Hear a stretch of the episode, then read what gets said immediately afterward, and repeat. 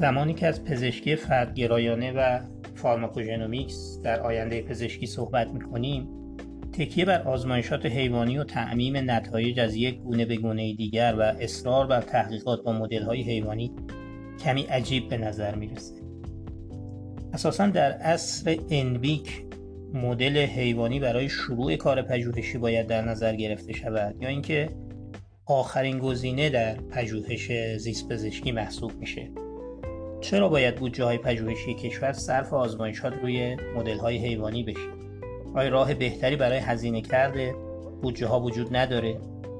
استفاده از مدل های حیوانی تا کنون چقدر زمین سازه انحراف ما از مسیر اصلی شدن؟ آیا با کنار گذاشتن مدل های حیوانی پیشرفت های پزشکی به تأخیر خواهند افتاد؟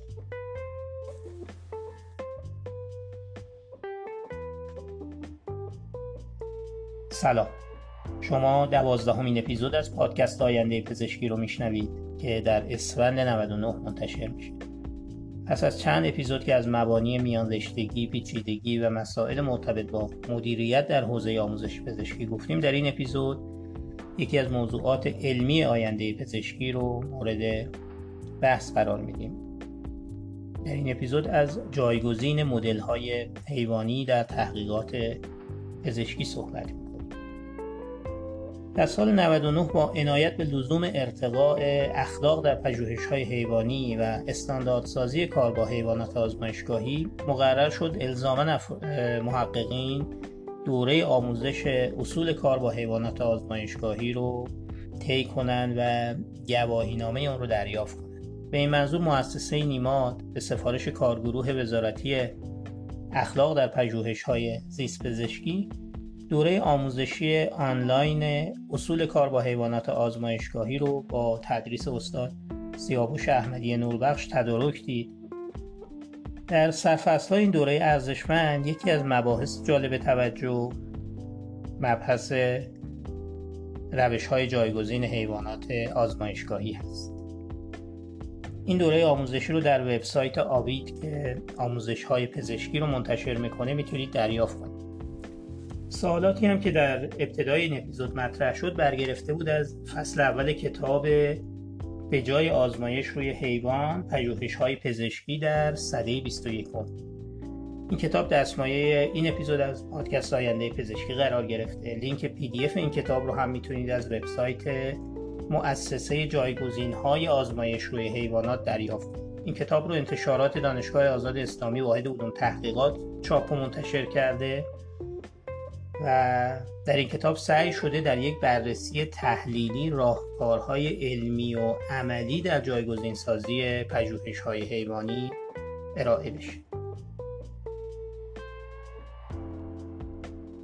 در چند فصل ابتدای کتاب با معرفی پیشرفت های اخیر در حوزه genomics، proteomics و سایر پیشرفت های علوم پزشکی بر لزوم پژوهش های انسان محور تاکید شد نویسنده معتقده که این دست تحقیقات هستند که زندگی ما رو تغییر میدن و باید به جای آزمایشات حیوانی به حمایت مالی از این دست پژوهش ها پرداخت. واقعیت هم این هست که تناقضات آشکاری بین تحقیقات بنیادین و داده های کلینیکی وجود داره.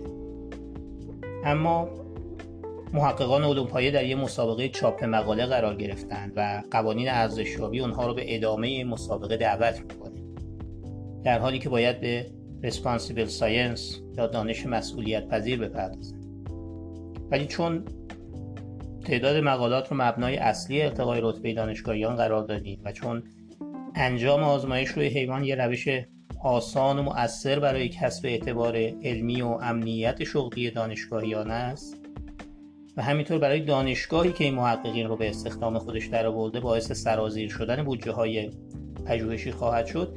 تجدید نظر در موضوع مطالعات حیوانی چالش برانگیز شد. ما در این پادکست برخلاف فصل دوم کتاب سعی بر بی ارزش جلوه دادن مدل های حیوانی نداریم ولی با این موضوع که در تعمیم نتایج از مطالعات حیوانی به انسانی خطاهای فاحش رخ میده موافق و معتقدیم که بعضا مدل های حیوانی از مد افتاده و بیهوده هستند. تفاوت‌های ژنتیکی بیشتر از شباهت‌های ژنتیکی حائز اهمیت هست. تفاوت‌های ژنتیکی به ویژه تفاوت در مکانیزم‌های تنظیم بیان ژن مهمتر از شباهت‌های ژنتیکی بین دو گونه هستند. چندین کتاب می‌تونیم بنویسیم درباره اینکه چگونه تحقیقات روی موشهای آزمایشگاهی پیشرفت در تحقیقات حوزه سرطان رو به بیراهه کشونده در حوزه های تحقیقاتی مثل سرطان، دیابت، بیماری های قلبی باید بیشتر به پژوهش های انسان محور توجه کرد. اساسا پزشکی مبتنی بر شواهد رو کارآزمایی ها، مطالعات همگروهی و تا حدودی هم مطالعات توصیفی مبتنی بر تجربه صاحب نظران تقویت می‌کنه و نه مطالعه حیوان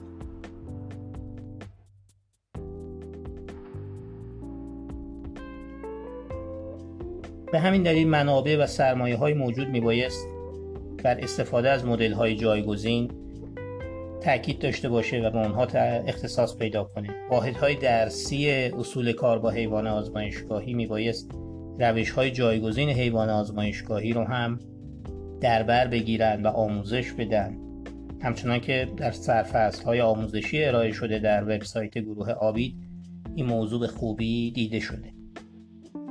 افزایش بودجه تحقیقات پزشکی مزایای چندانی برای توده مردم نداره مگر اینکه حجم عمده این بودجه به سمت مطالعات انسانی سوق داده بشه. خوشبختانه در کشور ما این موضوع در سالهای اخیر مورد توجه قرار گرفته. عنوان نمونه در سال 98 دبیر شورای آموزش علوم پایه وقت دستور استفاده از ابزارهای آموزشی جایگزین حیوانات رو در آزمایشگاه های فیزیولوژی و فارماکولوژی دانشکده های علوم پایه پزشکی ابلاغ کرد. و یا در خورداد سال 99 پژوهشگاه رویان وبیناری رو برگزار کرد تحت عنوان فناوری جایگزین حیوانات آزمایشگاهی با این هدف که جامعه علمی رو با این فناوری ها آشنا کنه.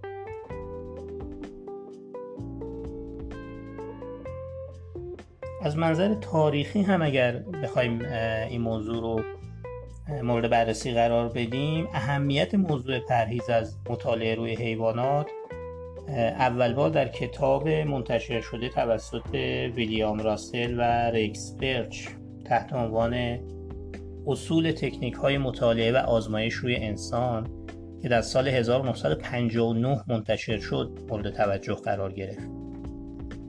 اونجا که فرایند جایگزینی مطالعات و کارآزمایی بالینی رو با مطالعات حیوانی مشروط کردن به رعایت سه تا شرط.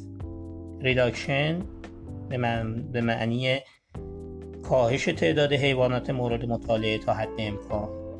refinement یا کاهش درد و رنج حیوان هنگام مطالعه و replacement یا جایگزینی به معنی اینکه حتی الامکان ما از مطالعات انسانی کمک بگیریم این دیدگاه دیدگاه ارزشمندی هست ولی امروزه استاندارد بهتری هم مطرح شده تحت عنوان 3A Accuracy accountability یا پاسخگویی advancement یا پیشرفت. به این معنی که باید آزمون ها از صحت کافی برخوردار باشه و بتونه واکنش انسانی رو نسبت به یک روش درمانی به خوبی پیش بینی کنه.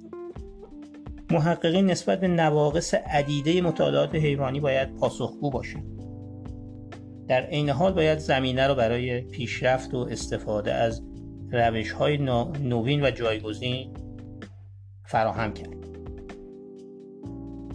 خلاصه اینکه به منظور ارتقاء سطح کیفی آموزش و پژوهش پزشکی، داروسازی، زیست شناسی و همچنین دامپزشکی و با توجه به ملاحظات اخلاقی آزمایش روی حیوان و نواقص متعدد در روند فعلی تحقیقات پژوهشگران میبایست با مبانی جایگزین های آزمایش روی حیوان آشنا بشن.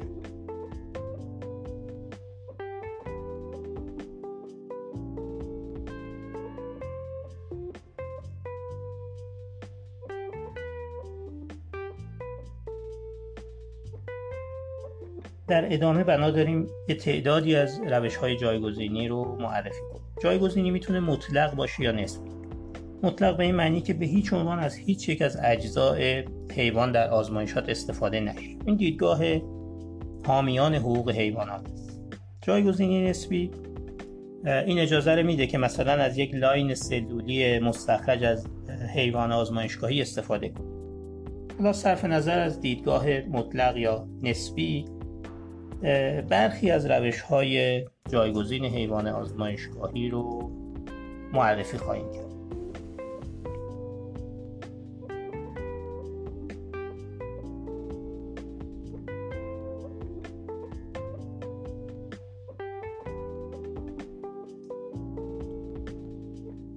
استفاده از موجودات فاقد ادراک درد و رنج مثل کرم elegans، مخمر Saccharomyces cerevisiae کرم elegans سیستم اعصاب ساده ای داره در مطالعات عصب شناسی می‌تونه به کار برده بشه و یا در تحقیقات متابولیسم دارو از قارچ ها میشه استفاده کرد و یا حتی در مطالعات تنفس سلولی و میتوکندری ها از گیاهان کمک گرفته بشه. دومین روش استفاده از بافت های انسانی هست.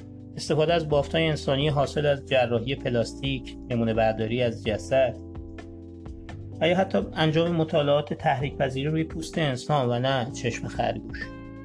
مثال هایی از این دست محسوب میشه.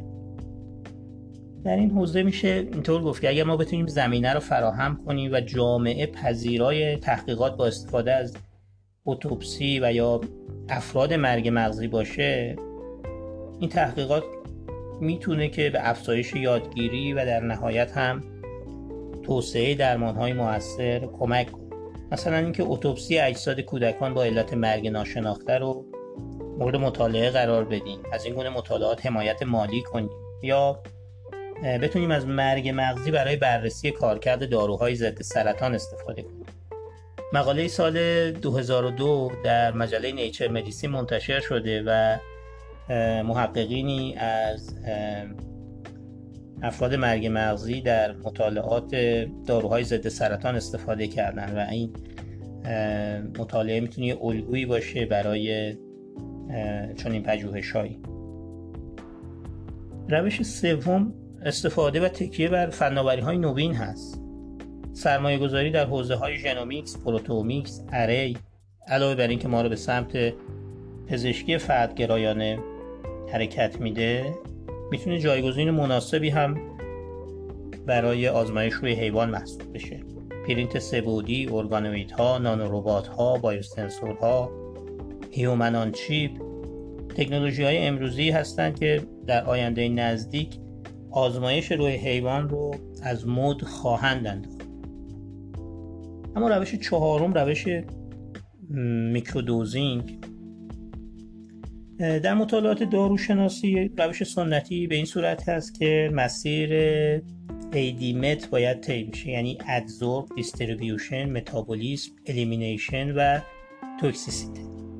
جذب توزیع متابولیسم حذف و توکسیسیته. گاهن آزمایش تراتوژنیسیته را هم به این مجموعه اضافه می‌کنه یک مسیر طولانی و پرهزینه است و عمدتا هم نیازمند مطالعات حیوانی. این مسیر طولانی اولا موجب شده که جامعه انسانی از دسترسی به درمانهای ارزشمند محروم بشه. این مسیر طولانی نیازمند تغییره و باید که ما بتونیم سریعتر با صرف هزینه های کمتر داروهای جدید رو بسازیم و توسعه بدیم. تکنیک میکرودوزینگ می‌تونه به کوتاه شدن این مسیر کمک اساس این روش استفاده از داوطلب انسانیه. داروی کاندید رو روی, روی انسان آزمایش می‌کنن به گونه ای که کل بدن درگیر نشه ولی پاسخهای سلولی برانگیخته بشه. برای بررسی پروفایل کنتیکی و خصوصیات فارماکودینامیکی دارو هم از تکنولوژی های PET scan و طیف سنجی کمک می‌گیرن. PET scan مطالعات فارماکودینامیک و طیف سنجی هم فارماکوکینتیک رو پشتیبانی می‌کنه. در روش طیف سنجی می‌تونیم مقادیر کم دارو رو در نمونه مایعات بیولوژیک بررسی کنیم و در روش positron emission tomography یا همون PET توضیح بافتی و متابولیسم دارو رو از زمان ورود تا لحظه دفع اون می‌تونیم که تصویر برداری کنیم و آشکار روش پنجم هم فیلم های ویدیویی هست. ویدیوهایی که از کالبد شکافی حرفه‌ای تهیه شده باشند می‌تونن در آموزش دانش آموزان و دانشجویان مورد استفاده قرار بگیرن. اما محدودیت که در این حوزه وجود داره این هست که محققان و اساتید کار با حیوان آزمایشگاهی همواره نگران این هستند که اگر فیلمی تهیه کنن از طرف انجمنهای مخالف آزمایش روی حیوان که دیدگاه مطلق گرایی دارند مورد حجمه قرار بگیرن. بنابراین امیدوارم که روزی بتونن با کمک شبیه سازهای کامپیوتری و مولاژهای مناسب آموزش های خودشون رو ارائه کنند این موارد نمونه هایی بود از روش های جایگزین حیوان آزمایشگاهی. برای اطلاعات بیشتر و به روز نگه داشتن اطلاعات خود در این زمینه می‌تونید به وبسایت مرکز جایگزین تست های حیوانی در دانشگاه جان هاپکینز مراجعه کنید. عنوان اختصاصی ACAT رو سرچ کنید و به این وبسایت دسترسی پیدا کنید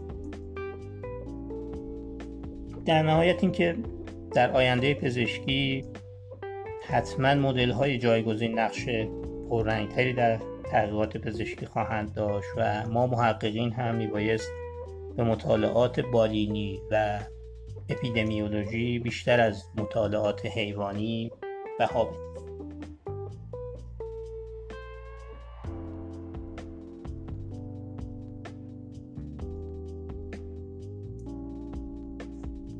لطفا با معرفی پادکست آینده پزشکی به دیگران و همچنین subscribe نمودن پادکست در اپلیکیشن های ناملیک شنوتو و یا Castbox از این پروژه حمایت کنید.